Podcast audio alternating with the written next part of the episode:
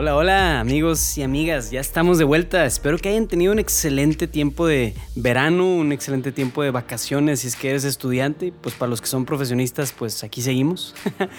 Pues el día de hoy regresamos con un episodio más de Spotlight de Lumen Media, donde les traemos testimonios diferentes que nos dan diferentes perspectivas de el encuentro espiritual con Dios. Y el testimonio que les traemos el día de hoy es de un joven que se llama Jesús Anleu, alias Chuy. Y Chuy es un muchacho que yo creo que como muchos de nosotros creció en una familia católica, eh, siguió por así decirlo el caminito familiar para todo buen joven católico pero inevitablemente Chuy se tuvo que encontrar con la verdad de sí mismo y esa verdad lo confrontó y lo llevó a un tema de decisiones personales, donde él se vio orillado a tener que cambiar su modo de pensar, su modo de vivir. Y de lo que nos platica Chuy se puede englobar bien en este término, ser un vino nuevo en un envase o un odre, usando una palabra bíblica, un recipiente nuevo. Espero que disfruten esta platicada, es un buen momento para compartirlo y también para echarnos ahí algunos reviews. Pónganle cinco estrellas al podcast, pero también si tienen alguna sugerencia o algo para nosotros, de veras háganoslo saber, escríbanos a la página de Lumen Media o a través de nuestras redes sociales. Y bueno, los dejo para que disfruten un episodio más de Spotlight. Dios los bendiga amigos. Bienvenidos a un episodio más de Spotlight de Lumen Media. Amigos y amigas, el día de hoy tenemos un invitado muy especial, mi querido amigo Chuy Anleu. Chuy es un hermano que yo he tenido el gusto de conocer desde que éramos chiquillos, pero me ha tocado también verlo crecer y verlo dar pasos. Entonces, créanme que la historia que nos va a contar Chuy hoy sobre cómo se convierte de ser un, adolescente, un, hasta un, niño común y corriente, a ser un discípulo de Cristo, claramente nos puede dejar muchas cosas. Así que, Chuy, bienvenido a Spotlight. Dale, Diego. Muchas, muchas gracias por, por invitarme, muchas gracias por, por, tenerme aquí. Y la verdad es que es un honor, o sea, es un honor que, que me tengan aquí y que, pues, darme esa oportunidad de contar la historia de mi encuentro con Cristo, que creo que, que todos hemos tenido uno, pero que definitivamente, como que esa razón de que sea personal y único como para cada quien, es como lo que lo hace diferente, ¿no? O sea, lo que hace que de verdad sea como el momento de tu encuentro con el Señor y que te marque tanto, como en mi caso lo hizo, ¿verdad? Muy único. Este ¿Y cómo dirías tú entonces que, que fue tu, tu, vida antes de ese encuentro? Pues, o sea, platícanos un poquito quién eres, de dónde vienes, cómo es tu, tu, familia, si quieres hablar un poquito de eso, darnos un poquito de contexto, que eso nos va a ayudar a entender al final, todo eso es lo que traemos a nuestro encuentro con Jesús. Entonces, ¿cómo es la vida de Chuyan Leu antes de encontrarse con Cristo? Este, no sé, se borró, ya no me acuerdo porque me transformé y ahora. este, no, pero. Este, pero pues, Chuy en Leo, Jesús en Leo, Chuy en Leo, todos me dicen Chuy, pueden decirme Chuy siempre. Este, pues era un chavo común y corriente, como, como decías, que, que como cualquier familia mexicana, regiomontana promedio, eh, pues eh, nació con, dentro de una familia católica que como pues que pasabas por los sacramentos, pero eh, la diferencia es que eh, cuando yo estaba, desde que yo estaba pequeño, mis papás pertenecían a, una comunidad cristiana, ¿no? Que, se llama GESES. Muchos conocen la comunidad por el Ministerio de Música y siempre que les digo en otro lado que pertenezco a GESES me dicen, oye, entonces cantas, y yo, ¿o eres músico? Y yo como, eh, no, somos, somos como toda una, una comunidad. Este, y pues desde niño he, recibido como, como formación y, y, pues en esto que es como la vida cristiana, ¿no? Pero definitivamente si yo pudiera como resumir un poquito mi, mi testimonio en unas cuantas palabras, yo diría que mi conversión eh, ha sido a fuego lento. O sea, como hay mucha gente que de verdad el Espíritu Santo y Cristo entra en sus vidas y ¡pum! se transforman y, y ya de que era negro y ahora soy completamente de color blanco y mi vida es diferente y ahora como que veo todo el mundo distinto y amo a Cristo y lo sigo, ¿no? Y pues mi caso no es así, o sea, en mi caso no es como que definitivamente, así me lo imagino, como, como una estufa que vas poco a poco como subiendo el fuego conforme, conforme va avanzando la cocción del caldito, ¿no? Para que esté más sabroso. Este, entonces, eh, pues realmente desde niño estuve involucrada en grupos cristianos y también yo era como, siempre he sido como un niño muy activo. Entonces no solamente me quedé como con la comunidad, sino que yo era literalmente ajonjolí de todos los moles. Este, entonces me metí eh, a un grupo de la iglesia que se llamaba Conquista, también eh, en la secundaria a un grupo apostólico en la secundaria, entonces tenía como los grupos de la comunidad, más mi grupo de la secundaria, más el grupo de la iglesia, más el grupo de los monaguillos, que fui monaguillo como por seis años. Este, entonces era como que todo mi día era como súper intenso, ¿no? Pero realmente eh, como que llegó un punto de mi vida en donde yo decía, ¿por qué hago tanta cosa? O sea, como, ¿por qué, estoy así como tan metido en, en tanta cosa? Y pues llegué a la conclusión de que pues, la razón de la que estaba en tanta cosa es que muchas veces estuve buscando una validación, ¿verdad? Más que como estar ahí por Cristo o estar ahí para servir o para crecer o para aprender, ¿no? Y pues definitivamente me costó, o sea, tardé muchos años en, en encontrar eso y fue mucho, fueron muchos años de, de, apariencias y que incluso estando en ambientes como cuidados eh, o buenos, por así decirlo, pues era como acercarme a lo que sabía que me iba a hacer sentir como recibido o buscar como ser o aparentar ser una persona que realmente nunca he sido, ¿verdad? Y llegando al límite como de definitivamente negar cosas que me, me, me describían o, o, que eran parte de mí con tal hecho de como que de ser aceptado, o sea, cosas que me gustaban, cosas que yo hacía, ¿no? Una duda este... o sea, este, Chuy, tú nos comentas uh -huh. que tú participabas de ambientes muy cuidados y muy buenos. Y me imagino que es el caso de muchas personas que crecen en una, entre comillas, buena familia cristiana, lo que, whatever that means, ¿no? O sea, pero pues bueno, una familia que cuida bien de lo que a los hijos están expuestos, etcétera. O sea, pero incluso una familia que, que logra proteger a sus hijos en ese sentido, vaya, no garantiza el que un hijo esté, esté tomando las decisiones por la manera correcta. Entonces, o sea, en tu caso, nos dices que, oye, pues si tú ibas a muchos grupos, participabas de muchos ambientes y cosas, sin embargo, la, lo que hacías no, como no estaba, dices que no estaba Cristo ahí, pero ¿a qué te refieres? O sea, eh, ¿te refieres a algo más de tu corazón, en tu intención? Porque yo creo que hay muchas personas que van a grupos parroquiales les encanta servir en diferentes actividades y cosas, pero entonces lo que tú nos estás diciendo significa que podemos estar haciendo esas cosas sin tener a Cristo en mente, sin tener a Cristo como, o sea, como la intención final de todo eso. No, definitivamente. O sea, y, y ahorita que tú decías, o sea, hay varias razones por las que la gente puede no tener a Cristo en su corazón y creo, o sea, al, al pertenecer a estos grupos, a estas cosas, ¿no? Y creo que, no sé si la bendición o, o, o o qué, pero yo realmente pasé por todas ellas, o sea, como que tuve todas esas facetas, o sea, tuve la faceta de, de apariencias, de, de, estar queriendo como ser aceptado, de fingir cosas que, que no me agradaban, tuve, tuve la faceta de ser una, un miembro de todos estos grupos como súper intenso, súper metido, que iba todo porque quería que lo reconocieran por ser cumplido y como que brillar y tener como el spotlight, no el lumen media, sino el spotlight de la gente. Eh, no, realmente como, como pasar por todas estas, estas facetas que, que, realmente no me llevaban hacia Cristo, más bien como que yo estaba siendo parte de, de, de estos miembros que, que, sí conocemos que existen, como de grupos cristianos o católicos, que pues más bien tienen otras intenciones al estar en ellos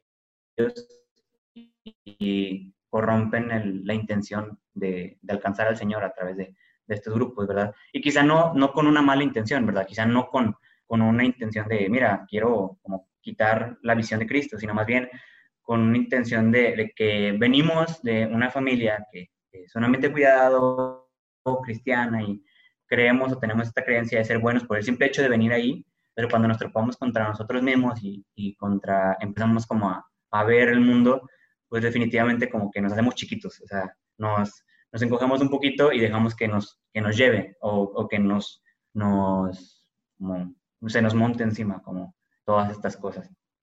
Y síguenos platicando un poco, entonces, ¿qué, ¿qué pasó en tu vida para que te dieras cuenta como que, ok, ya enfrentándome conmigo mismo, no estoy viniendo aquí por las intenciones correctas, ¿qué sucedió después? O sea, ¿cómo pasaste de eso a una búsqueda genuina de la verdad y de lo que sí, de lo que sí sería un seguimiento de Cristo?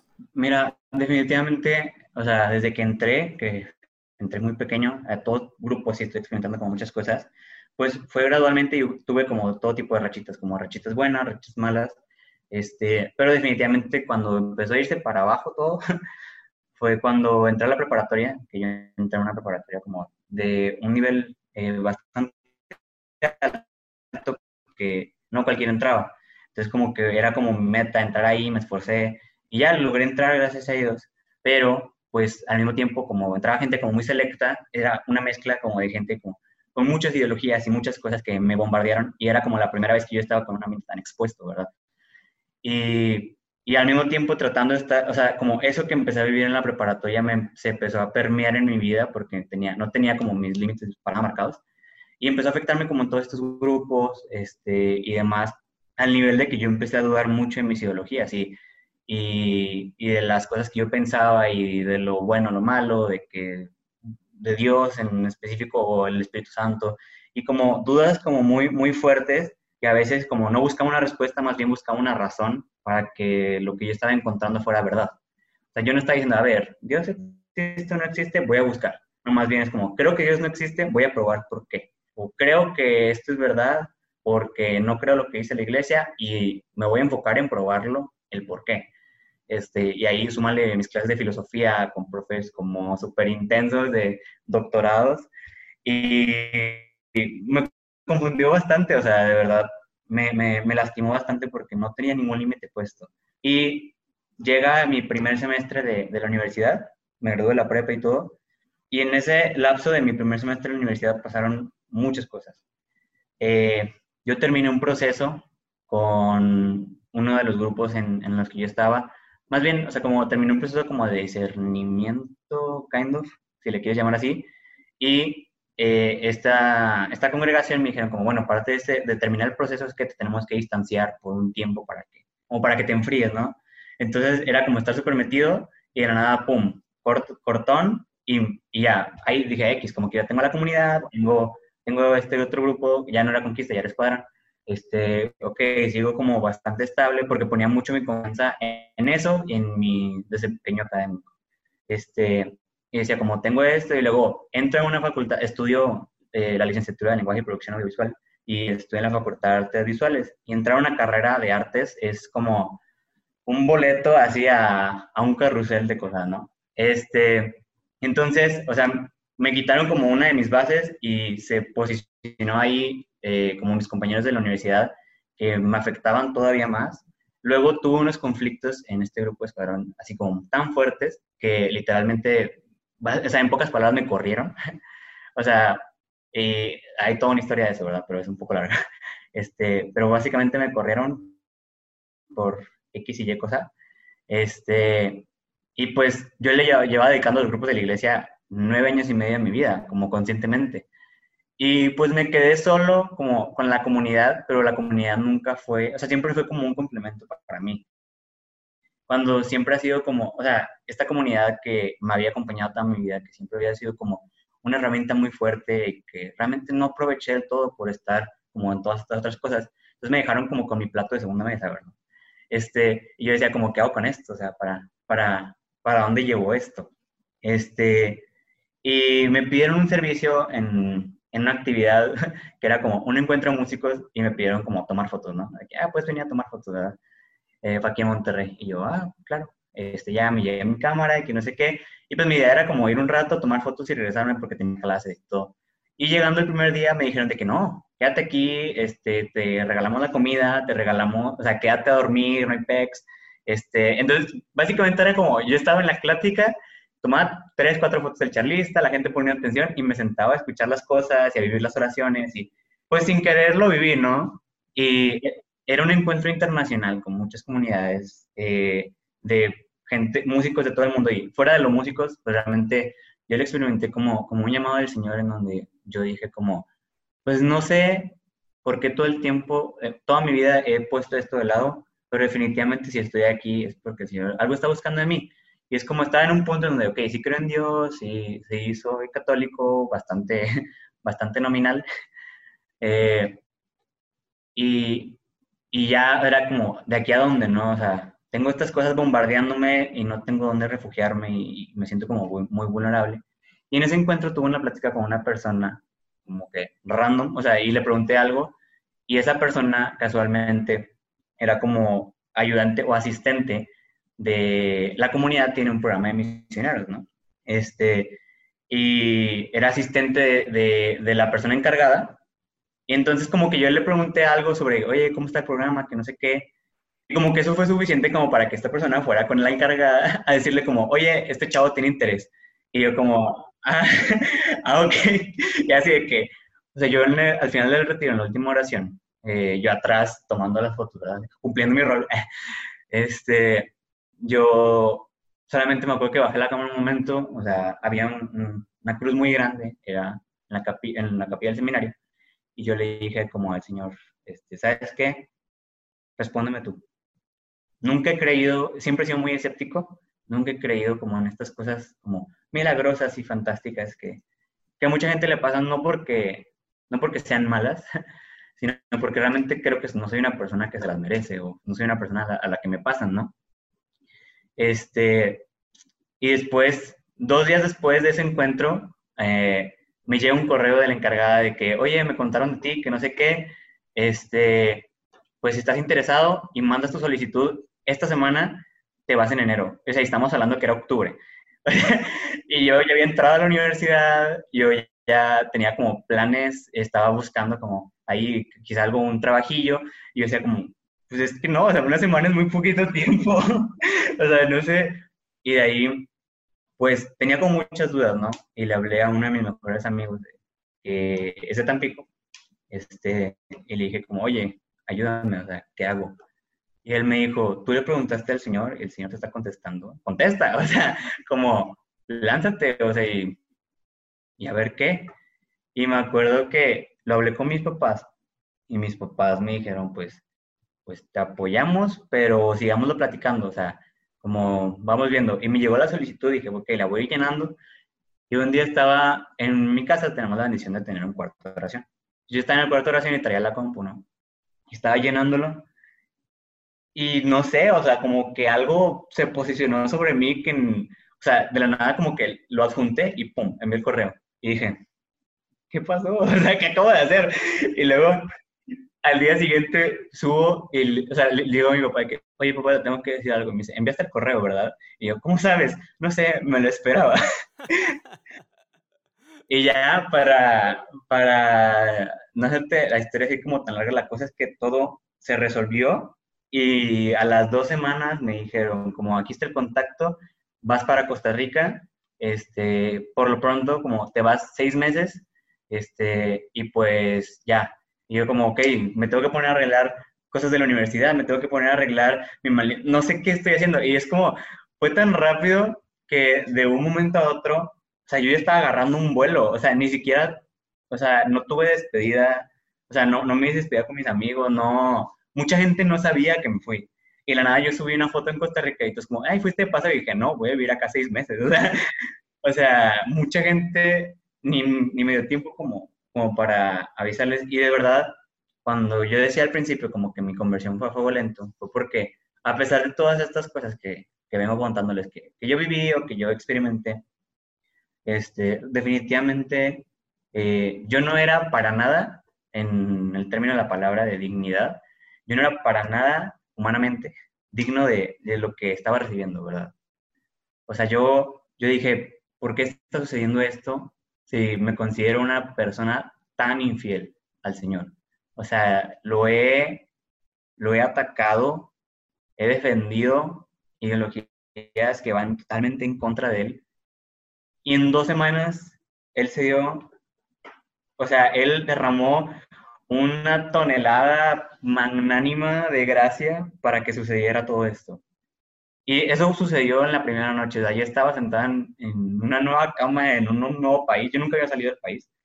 Este, y dije, ¿qué estoy haciendo aquí? O sea, ¿por qué está sucediendo todo esto?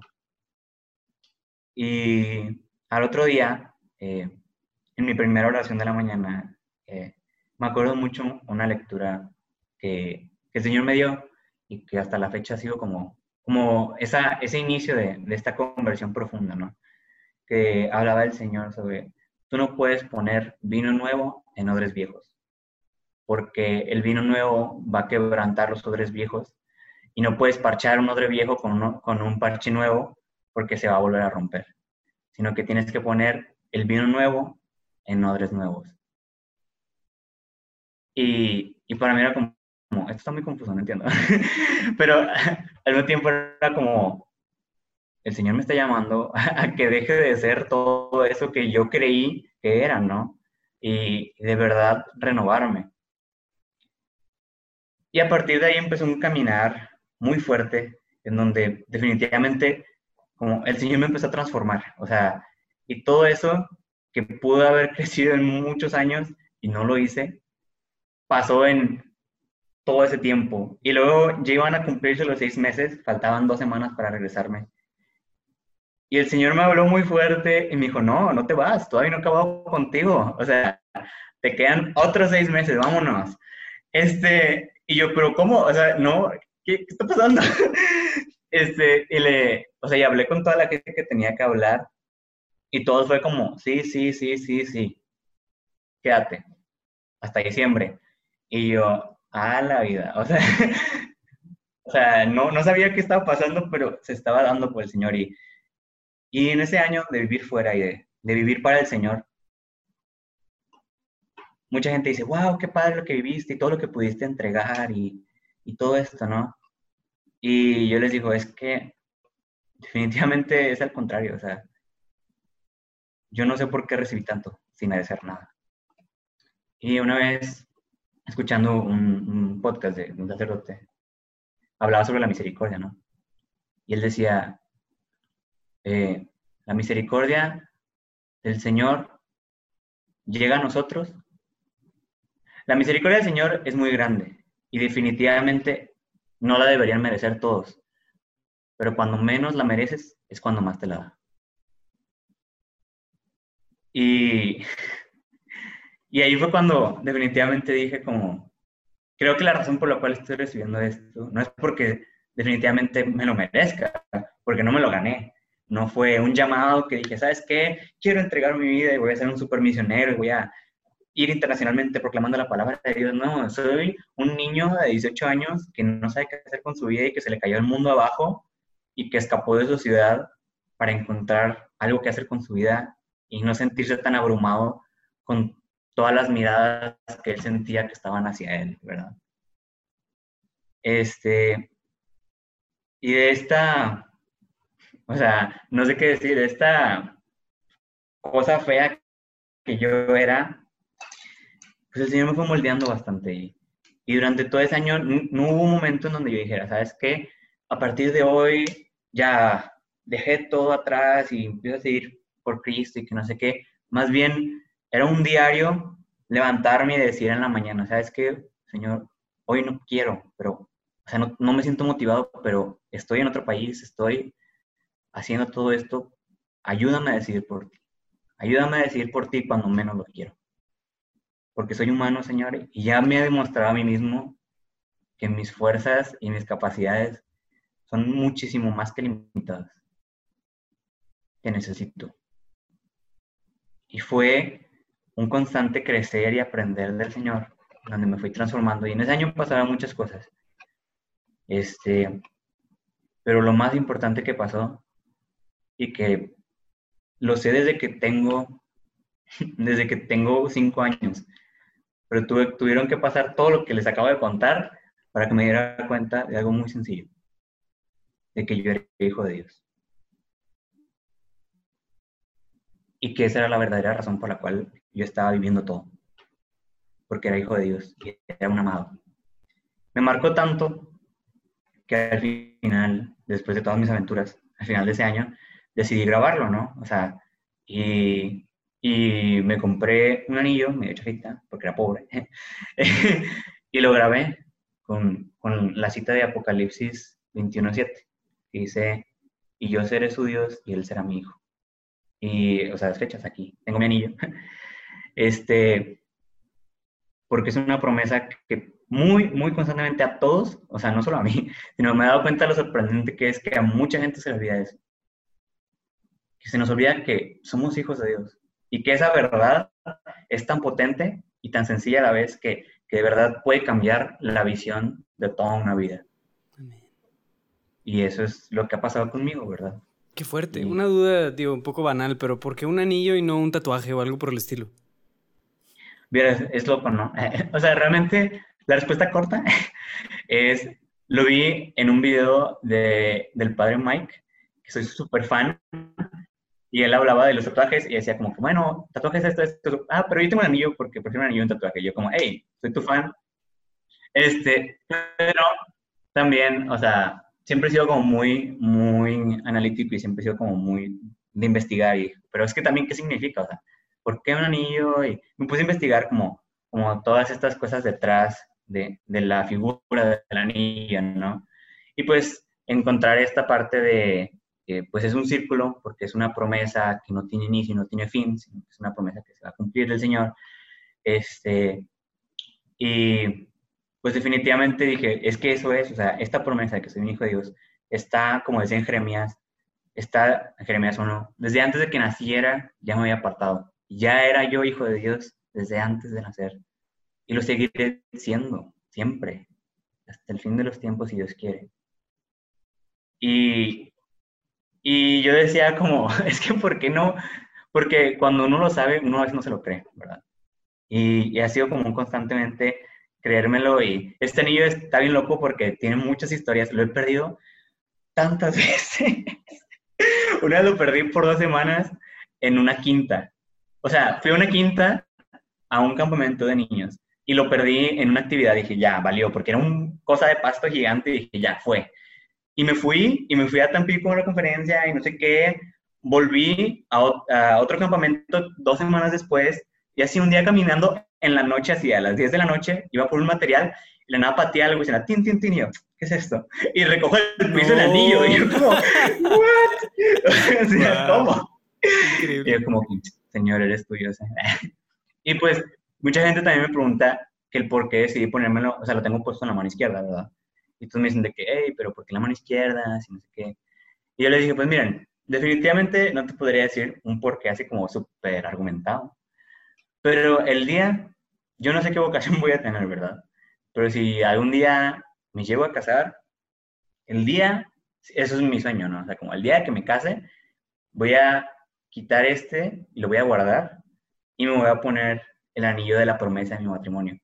O si el Señor me llama a una vida consagrada de cualquier índole, sacerdocio, eh, soltero consagrado, etcétera, etcétera, pues un deseo que yo quiero cumplir es que el día de mi de mis votos, de mi ordenación, de lo que sea que vaya a ser, pues también tomar este anillo e intercambiarlo por uno o por otro, ¿no? Y como que sea un sello para, para mi vida y que sea una, aunque es un signo físico que realmente no es como, así como, ay, sagrado, algo por el estilo, o sea, eh, definitivamente es algo que para mí significa bastante. O sea, que para mí estos tres años ha sido parte de lo que me mantiene eh, en pie, ¿verdad? Y cuando yo hago cosas con mis manos, o sea, de mi carrera o que estoy de que en la computadora o cualquier cosa y de la nada, o sea, como que mi vista se enfoca en que tengo un anillo puesto y en que ese anillo no es cualquier cosa, o sea, significa algo y, y esa promesa no está grabada solo en el anillo, está grabada en mi corazón, ¿verdad?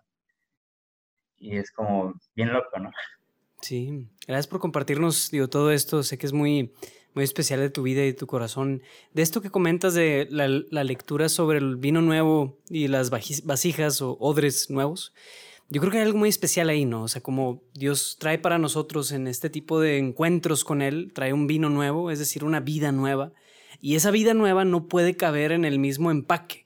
Y eso no quiere decir que tenemos que cambiar de cuerpo como una especie de androide extraño, sino más bien creo que tiene que cambiar nuestro, nuestro modo de vivir la manera en la que hacemos real y tangible esta vida nueva que recibimos. Entonces, en concreto, ¿qué crees tú que es lo que tú tuviste que cambiar o lo que has estado cambiando a partir de ese encuentro? es decir, ¿cómo cambiaste de odres para poder recibir dignamente este vino? Simplemente, eh, creo que se resume en Romanos 12.2 dice, transfórmense mediante la renovación de su mente para que así cambie su manera de vivir y lleguen a conocer lo que es grato, lo que es bueno y lo que es perfecto. Y eso fue. Yo le di una oportunidad, más bien, yo tomé una oportunidad de escape en donde el Señor derramó una gracia impresionante para cambiar mi mente. Esa mente que era como, como el centro, mi mente y mi corazón, o sea, mi corazón hablando como, como este significado bíblico que, que sabemos que es como, como el lugar de las intenciones, de los pensamientos, de las acciones, ¿verdad? O sea, ese es el ser más profundo del hombre, ¿no? Y ahí, ahí fue donde, donde el Señor tocó mi vida y cambió todo. Y definitivamente el cambiar mi manera de vivir, pues estaba viendo en otro país, ¿no? o sea, y esa era como una manera física, o sea, en el sentido como muy externa y muy vistosa de lo que estaba viviendo. Pero al regresar de nuevo a mi casa y al regresar a enfrentarme a todas estas cosas y, y el cotidiano, fue realmente donde se puso en acción todo esto, porque pues es como, ok, chido todo lo que viste y te cambió, pero ahora, ¿qué vas a hacer con eso? No, o sea, no, puede quedarse en, en, esa experiencia, sino que tiene que trascender a tu vida. Y me di cuenta que los ojos con los que yo veía el mundo habían cambiado. Y no porque, porque yo hubiera dicho que, ah, mira, esto está bien, esto está mal, sino porque realmente no es como que me volví un teólogo o un filósofo o una persona así súper elevada. O sea, sí leía la Biblia, sí lloraba, pero era un católico meramente regular, o sea, o sea no, no tenía nada de, de, especial realmente. Pero definitivamente algo que cambió mi vida fue que Cristo entró profundamente en mi corazón y que la misericordia que Él me tuvo eran los nuevos ojos con los que yo quería ver el mundo, ¿no? Este, y pues yo regresé a esta misma realidad, regresé a la comunidad, aquí en Monterrey, regresé a mi universidad, o sea, porque retomé mi carrera, con los mismos, no los mismos, pero, o sea, el mismo tipo de compañeros, así con toda su carrusel de, de cosas, pero ya no era lo mismo, o sea, mis ojos ya no eran como, o estoy contra ellos o con ellos, o en medio, o, o ya no sé en dónde me encuentro, más bien era como, ok, definitivamente no concuerdo con ellos en muchas cosas, pero no por el simple hecho de, de, yo tener la razón o yo ser una persona que sea elevada, sino porque, porque en mi corazón quiero verlos con los ojos de Cristo y sé que Cristo los ama ahí. Y me duele verlos tan lastimados. Y, y fue poder ver a través, o sea, como, como a través de esas paredes que pintaban, a través de todas estas cosas, ¿no? Y literalmente eran como a veces el Señor me daba sentidos y cosas de gente de mi universidad. Y era como bien loco porque o sea, no era como, ay, una palabra profética, sino simplemente era como, yo tenía, o sea, yo sabía que esa persona tenía una herida de, o sea, me ha tocado ver a una persona y yo sé que esa persona ha tenido problemas con adicciones. Sé que esa persona, sé que esa chava tiene, está tan arraigada a, a sus ideologías porque alguien abusó de ella. O sea, y es como el volverme un mediador y un intercesor de que, ok, quizá el fruto no lo vea yo, pero definitivamente el Señor me está pidiendo hacer algo y ya no ser pasivo como en, en su momento lo fui, porque tengo todas las armas y todas las capacidades de ser una persona que comparta y ser un vivo ejemplo de la misericordia del Señor. Y ahí déjame te digo, o sea, yo creo que eso, Chuy, es ser odre nuevo, o sea, es decir, como una especie de recipiente que lleva esta vida nueva, esta, este vino que has recibido a los demás. O sea, en cierto sentido, el hecho de que tú puedas tener esos ojos, esa mente, eso es ser nuevo. Y en el momento en el que, por así decirlo, o sea, podemos retroceder y endurecernos y volver a juicios y volver a hábitos pecaminosos, aunque son más sutiles porque ya tenemos a Cristo, entre comillas, pero siempre está esa tentación de volver a endurecernos, de volver a hacernos uh, como jueces de los demás. Y ahí perdemos, el, ya deja, pasamos de ser un odre nuevo a volver a ser un odre viejo. Y eso hace que perdamos eso. Entonces, en el momento en el que nosotros perdemos la capacidad de ver en el otro la vida de Cristo mismo, la dignidad de la persona, en el momento en el que perdemos eso, por X, Y o Z razones, perdemos la frescura de ese vino, se vuelve amargo lo que llevamos dentro. Entonces creo que es muy importante que de, todo esto que nos comentas, o sea, yo sí resalto mucho eso, el que siempre nos mantengamos frescos en Cristo, blandos, por así decirlo, tiernitos en, el sentido de suaves, no, no, no este, en un mal sentido, sino en un sentido suave de abiertos a los demás, empáticos, misericordiosos. Eso se me hace crucial y creo que has enfatizado muy bien en eso, Chuy. Pues Gracias por compartirnos todo esto. Em, no sé si quisieras agregar algo más, Chuy, para ir cerrando, eh, ya sea de tu experiencia de cómo, cómo estás ahorita o incluso si quisieras cerrar con un mensaje para quienes nos escuchan. Eh, pues simplemente darme cuenta que, como tú dices, o sea, pues no es como que ahorita soy perfecto, que ya resolví toda mi vida, ¿no?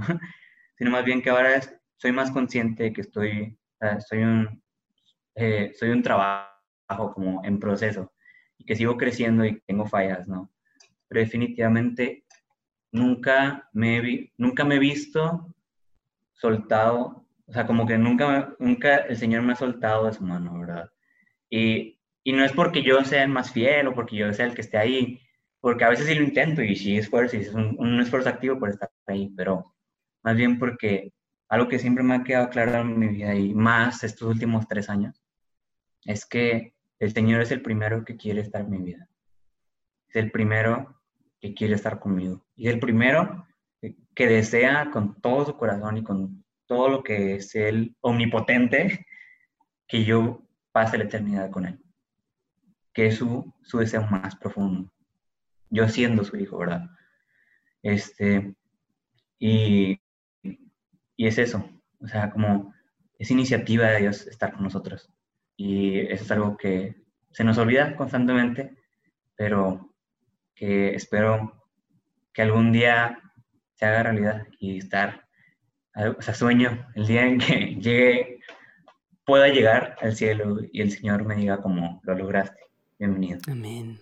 Gracias, Chuy. Y, mi oración y nuestra oración sea para que todos los que nos escuchen también se experimenten así de amados por Dios, así de protegidos y acompañados por Dios, sin importar lo que sea que estás viviendo, como sea que te estés desenvolviendo actualmente en medio de estas circunstancias adversas, Dios está ahí para tu vida.